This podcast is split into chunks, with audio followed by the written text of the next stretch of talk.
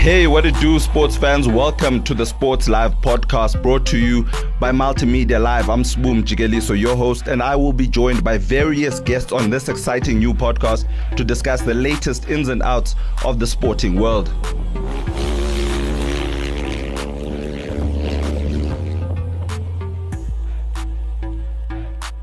Hello and welcome to yet another episode of the Sports Live podcast. Yeah, that's right. This award-winning podcast is back, and you would have heard us last week. And we were talking about the legacy of EL10s, East London 10s, of course, that happened in December. Guys like Skaran Tubini as well as Sikumbuzo Notshe featured on this podcast. They were part of the organizers for that event, which was amazing. I was there, of course, East London being my hometown. I could not miss out. I had a chat with those two guys.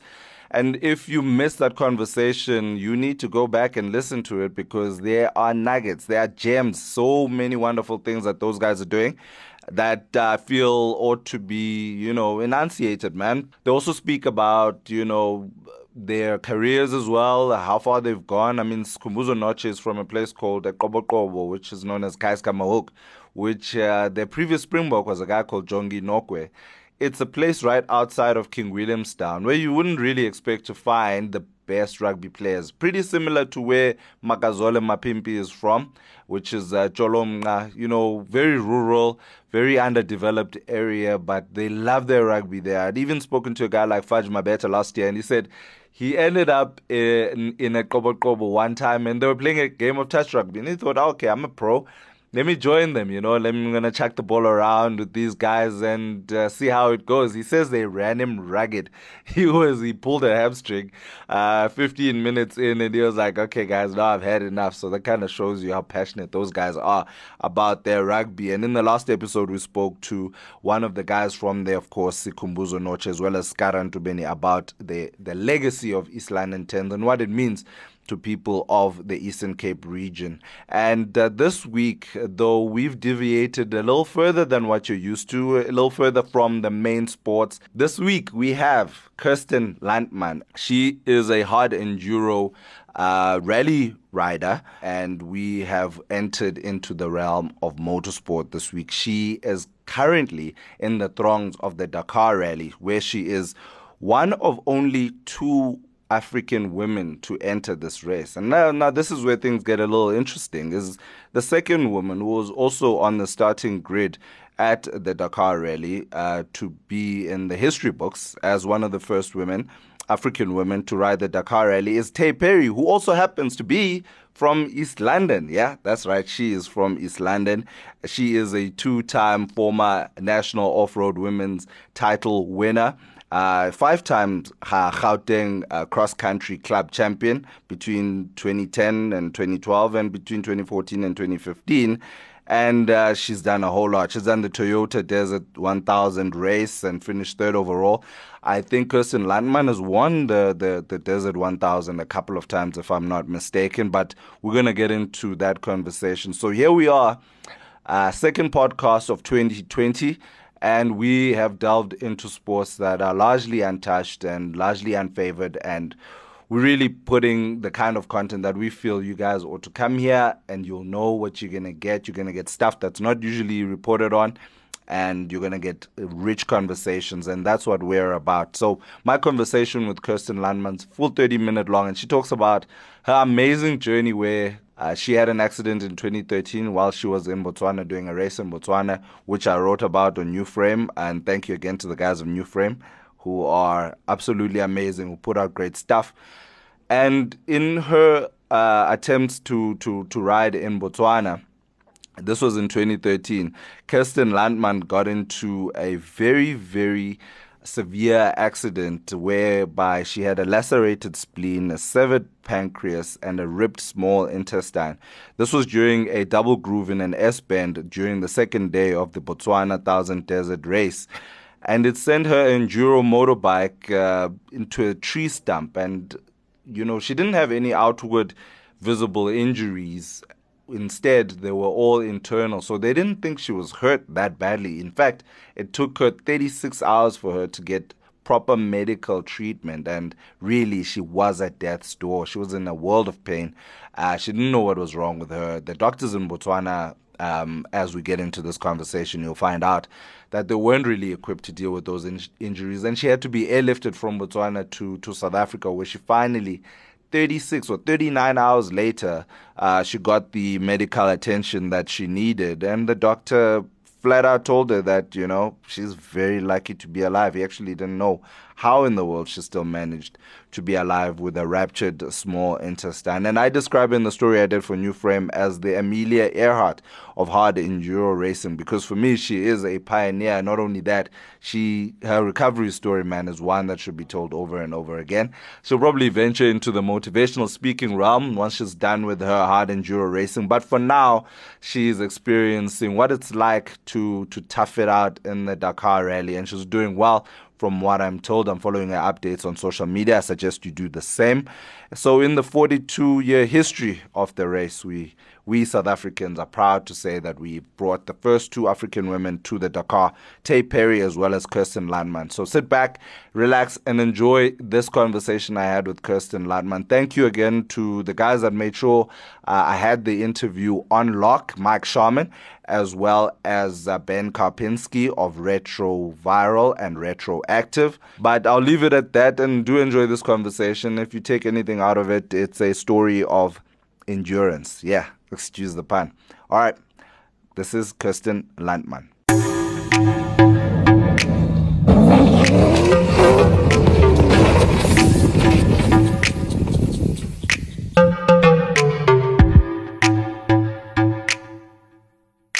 Pleasure to meet you, Kirsten, and welcome to the SowetanLive podcast. And I think this is probably the most diverse we've gone in terms of sports in the podcast, which is pretty new. It's only about 6 months old, but it is a pleasure to have you on, and welcome.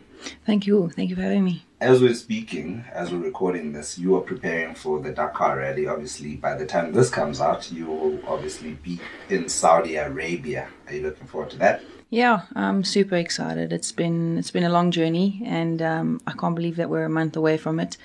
And yeah, super exciting. 2 years of hard work and preparation, and it all comes down to the last month and 2 weeks of racing in Saudi. How do you prepare for any motorsport event? Do you have to eat a certain way? Drink loads of water? Yeah, so riding motorbikes is most people initially think that the motorbike does all the work, but it's the complete opposite. You must remember, we ride in a motorbike that weighs, so my enduro bike will weigh 120 kilos, and then my Dakar bike weighs 180 kilos. So you maneuvering that and thing. You weigh? And I weigh now 73. So it's been a huge adjustment preparing for Dakar, but I've been on my motorbike my whole life. I've been riding since I was 8, so for me it's as easy as walking. Yeah. But this whole adjustment in prepping for Dakar has been very different for the last 2 years in terms of prepping for it, because it is a motorbike, but it's very different to what I'm used to, you know. So the weight distribution, the power of the motorbike, and of course prepping for a race like Dakar. I mean, I've never ridden on a motorbike for 12 days in a row. I've never covered 8,000 Ks in 12 days, and I've never done the Dakar, so I don't know what to expect, but from my experiences gained in racing hard enduro and stuff, I'm hoping that I'm going to be prepared. I've done the best that I can do to prepare, so it will hopefully it'll all go according to plan. Now you're part of the KTM team, right? Yeah, so I ride for the Brother Leader Trade KTM South Africa team. Yeah. So it's like South Africa's factory team here. Mm-hmm. And so I've been on the team for 7 years already, so I'm a vet on the team. Yeah. And they've been super supportive in my career in terms of the enduros, extreme enduros, and racing around the world.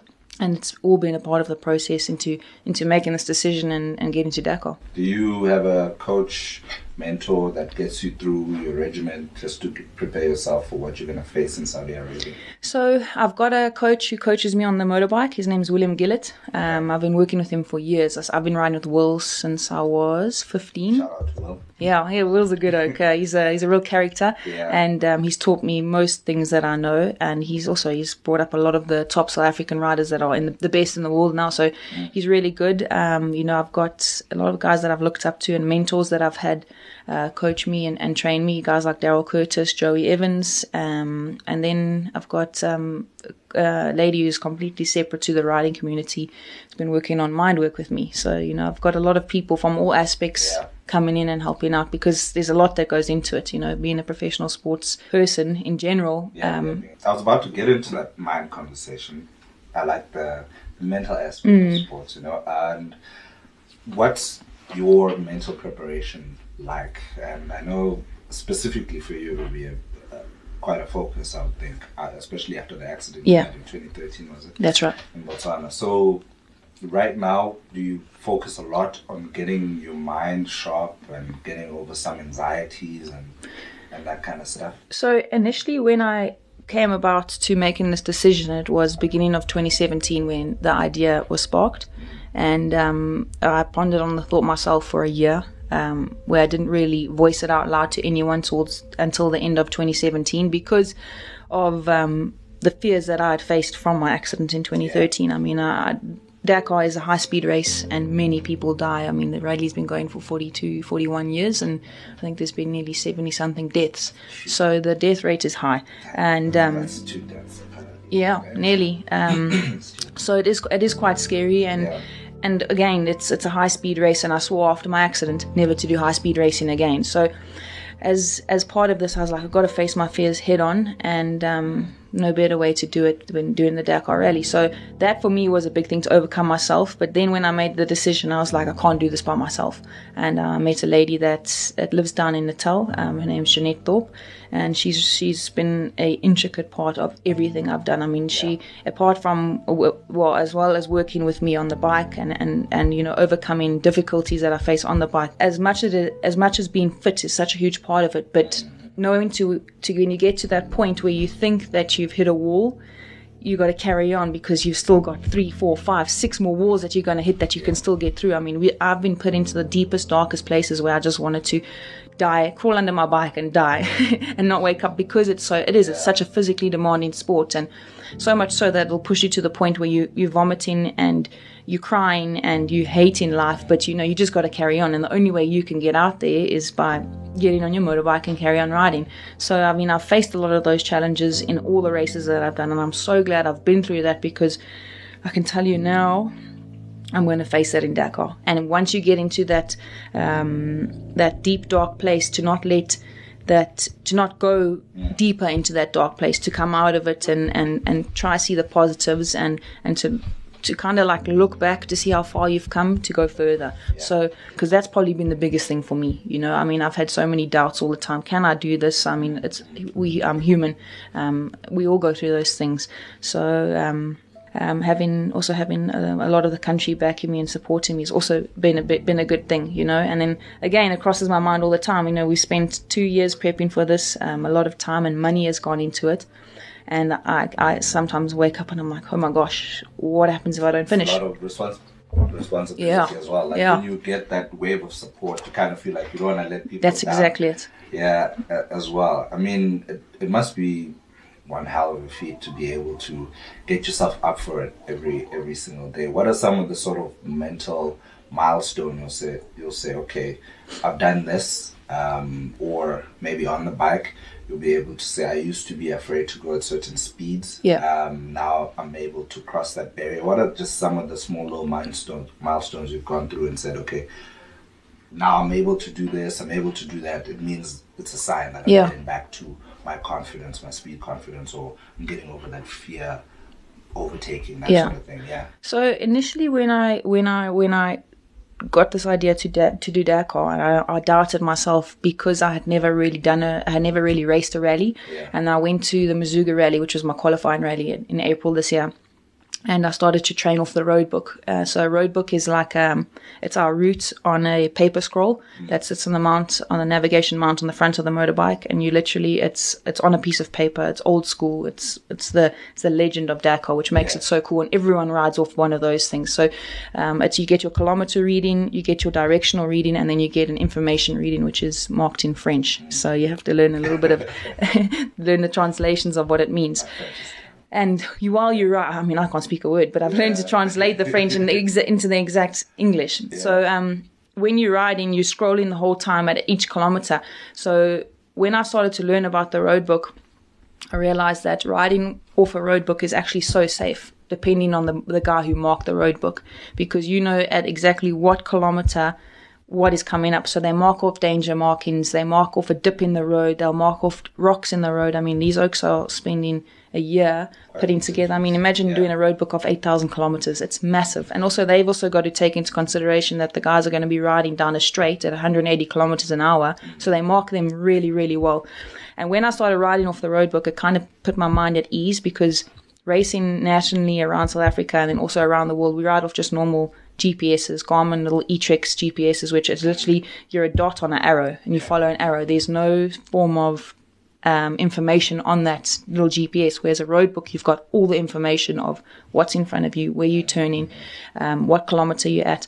So when I started doing that, it made me really realize that, listen, okay, you can only navigate as fast as you go, but also if you're not following your road book and watching it carefully, that's how the accidents do happen. Right. So you have to pay attention. You're paying attention to your, exactly. Yeah. So, and that's why what I like, that's what I love the most about rallying. And I think it's a very expensive little hobby that I've fallen in love with, because it is, it's like, if I can explain to you, it's like playing a PlayStation game and you are collecting little tokens along the way as you go, and if you are on the correct road book, which we will be, you pick up these little things called waypoints. They're hidden waypoints, and if your navigation's smart, you'll pick up all your little waypoints. And when your little system beeps because you've picked up your waypoint, you're like, yes, and then you go on to the next one. At the end of the day, if you've collected all your waypoints, and if you've missed some, every single waypoint that you miss, you get a time penalty.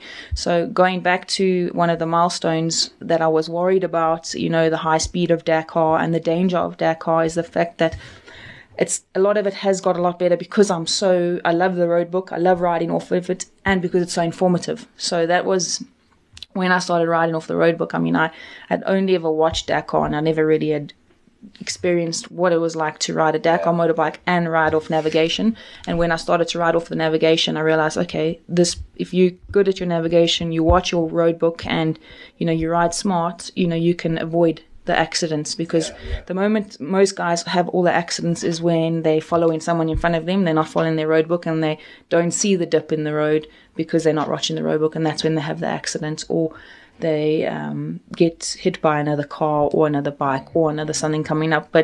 And again, my goal is to go there to finish and, you know, ride a smart race and hit all the waypoints and just finish. So that's my goal. And I do believe that my navigation is really good. So I think if navigation's good, I'll have a good race. How happy are you to just be alive?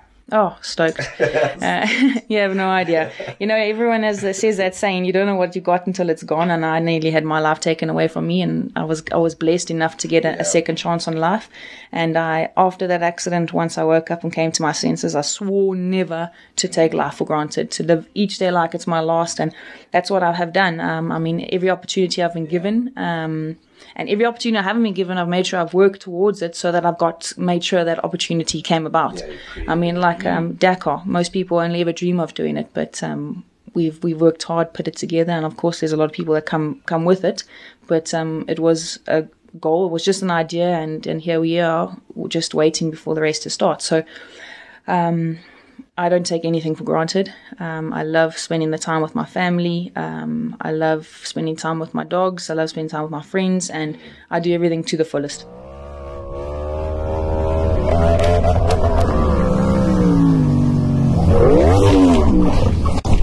And do you ever get like dreams and like flashbacks to that accident in Botswana?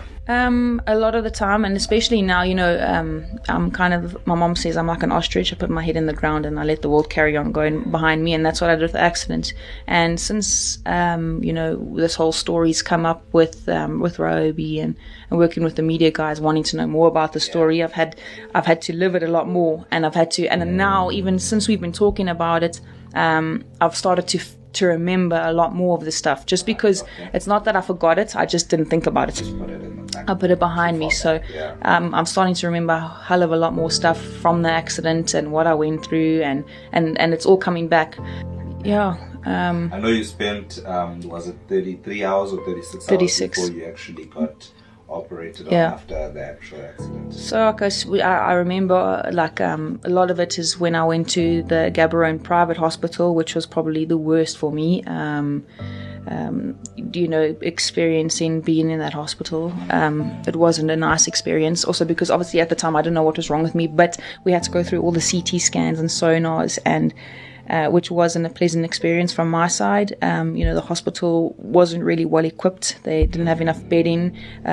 It's just, you know, in that space of not knowing where you are and what's wrong with you, and then just all the hiccups on the way before I got operated on, and then of course the pain from when I woke up of small things, like when I had my lungs drained. That's something I won't forget. That was probably the most painful thing I'd ever been through. Yeah. And the doctor did say it's having your lung drained because they go in between your ribs. Yeah, it is fluid in your life. Yeah, so that was exceptionally sore, and just like small things like having a catheter in. I mean, you don't think about those things, but it is so uncomfortable and it's so invasive, and also lying in bed. I mean, even though I was in hospital for 2 weeks, but being in that position where you're moving all the time and you get bed sores and that uncomfortable feeling of having bed sores. I mean, I don't even want to know what it's like for people who have been in bed or in hospital for months. It must be terrible. And small things like that. And then just, you know, like if you think about, I had an allergic reaction to the food that I was being fed intravenously. And so thinking about how nauseous the food that they, because they didn't know, because I was getting so sick, but they didn't know that I was having an allergic reaction to the food, and only after a while. But it's things like that. And like now, after the operation, I had a complication 6 weeks after. My small intestine reburst, but before I'd reburst, I was in hospital for a week, and they were trying to get they were making me drink this fluid stuff to try and make me pass the blockage.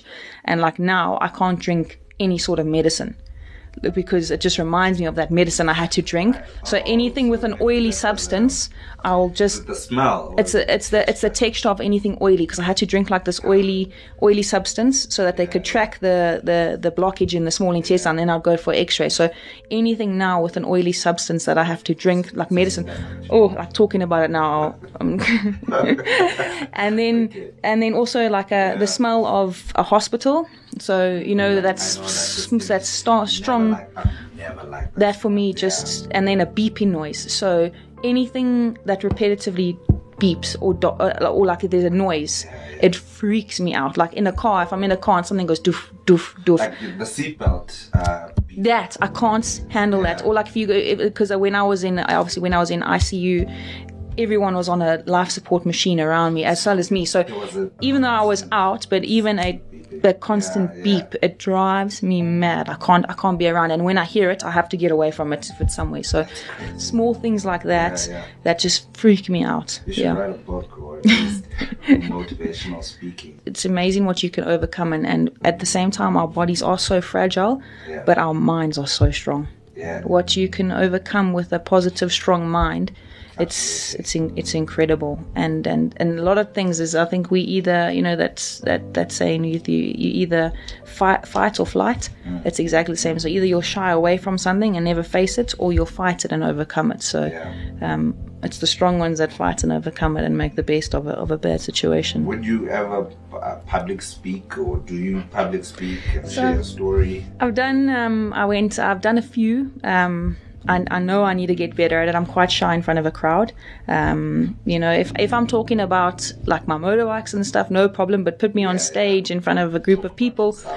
If I'm talking to guys from the riding community, no problem. But like, put me in front. Like I did a talk at St. Sidion's not too long ago. The water polo team. Those guys don't know anything about motorbikes, so I was like, ugh. But I mean, I think it's just something I need to get used to. And just get used to. Also, you know, I just need to, you know, figure out my story in the best way to tell it, and how to tell it. But you're not the first person who's told me I need to get into public speaking and motivational talking. No, I think it's an incredible story. I mean, like I said, I've met a lot of people who've overcome some of the most incredible things. And you know, the fact that you're actually going to Dakar.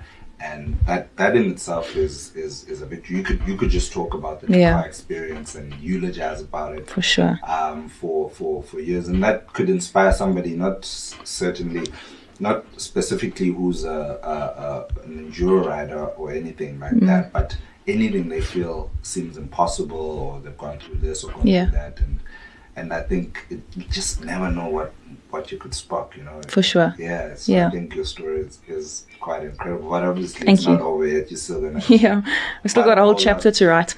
Yeah, plenty more chapters to write. And what are your bigger goals after you're done racing? I have no idea. For now, everyone says to me, what's next? Yeah, you know what? This is my life. I will do something within it. Might be something going into motivational speaking. I might write a book. I don't know. I love riding motorbikes, and there is a world of riders out there. So I love traveling. Okay. So, I've been asked to do a lot of schools around the world, and I'm still young, so there's still a hell of a lot more racing I want to do worldwide. And a lot of people do one Dakar and they land up doing 10. We'll see. I suspect this might be the case. Yeah. What's the typical lifespan of a rider? So with Dakar, there's guys that have done Dakar. I think the oldest guy's like in his 60s or something. But, it's not too long. I can't really speak because the current world number one extreme enduro rider is 40. I think it's 42 or 43. And he's he's beating all the youngsters. So, but he's just like a freak. But I don't know. I think I've got another good 5 years left in me. Also, I've been racing. I've been doing this since I was 8, And how old are you now? 28. I'm still pretty young. Yeah. So I think I've got a lot in me, and I just feel like my career has kicked off. Even though I've done so much already, I finally feel like I'm reaping the rewards of a lot of hard work over all the years. So I think there's still so much more to do. There's still so much more to achieve. There's still, like you say, still so many more people to inspire, and that's what I want to keep doing. I saw on YouTube you have quite the mean trophy collection at home or in your garage, which is looks like a mad scientist lab. Which would you say was your favorite event? Not necessarily maybe the race itself, but maybe the location, or maybe the country that you visited, or maybe the experience and the people you were with. So I would say my. Probably one of my favorite places to ride is in Lesotho. We're off there next week because we've got the Roof of Africa, so that's the event. Yeah. It's a race that's been going for, I think this is its 52nd year already. One of the longest standing Harney Duros in the world. Lesotho is one of the most beautiful places I've ever ridden. The locals, they are wonderful people. Yeah. It's some of the craziest riding I've ever ridden. Like, it's really hard. The terrain is really rocky, super technical. The weather can be extreme. 2 years ago, December, it's supposed to be hot and sunny. We had snow. It was freezing. So you never know what to expect. You can start the race in the morning in snow, and then by midday it can be 35 degrees, and then in the afternoon it could be raining. So it's literally like four seasons in a day.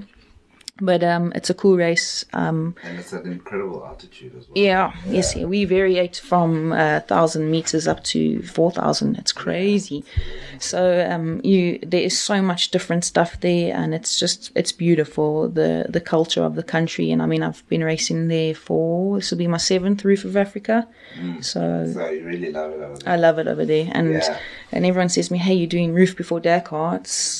Roof is one of my favorite races. It's something I look forward to every year. So yeah, what do you know of the country? Is it?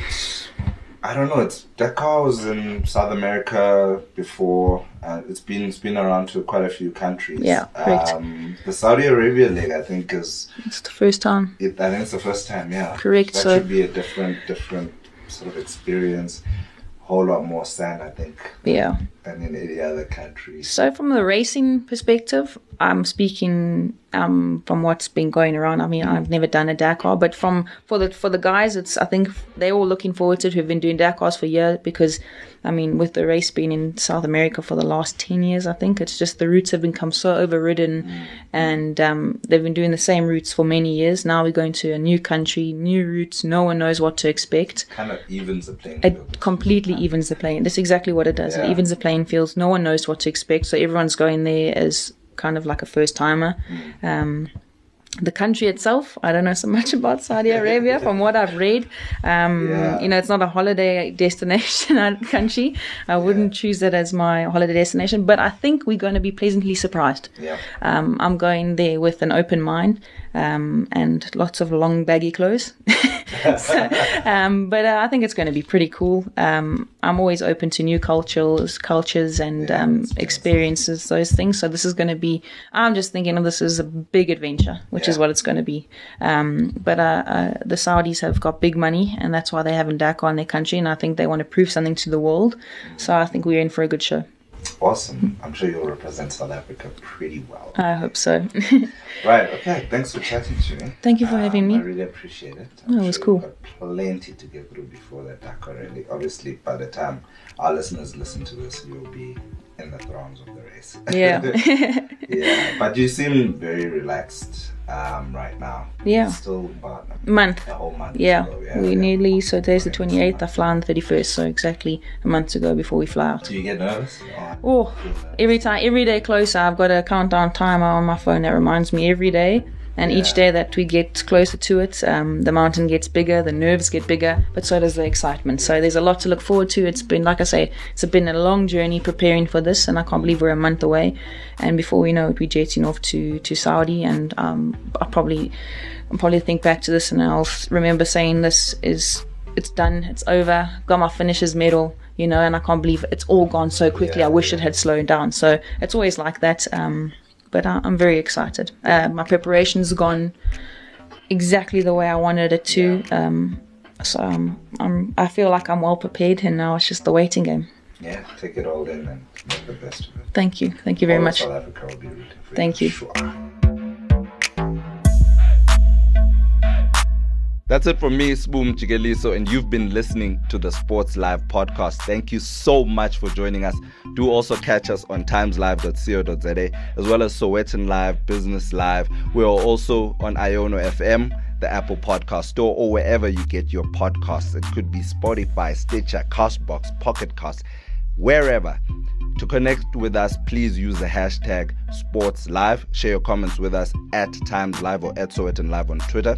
A big thank you goes out to the Multimedia Live team led by Scott Peter Smith and producer Paige Muller, as well as the Tiso Black Star Digital Sports Department headed by Mninawa Mchana Ndoko. Our sound and audio mixer is Innocent Manyike.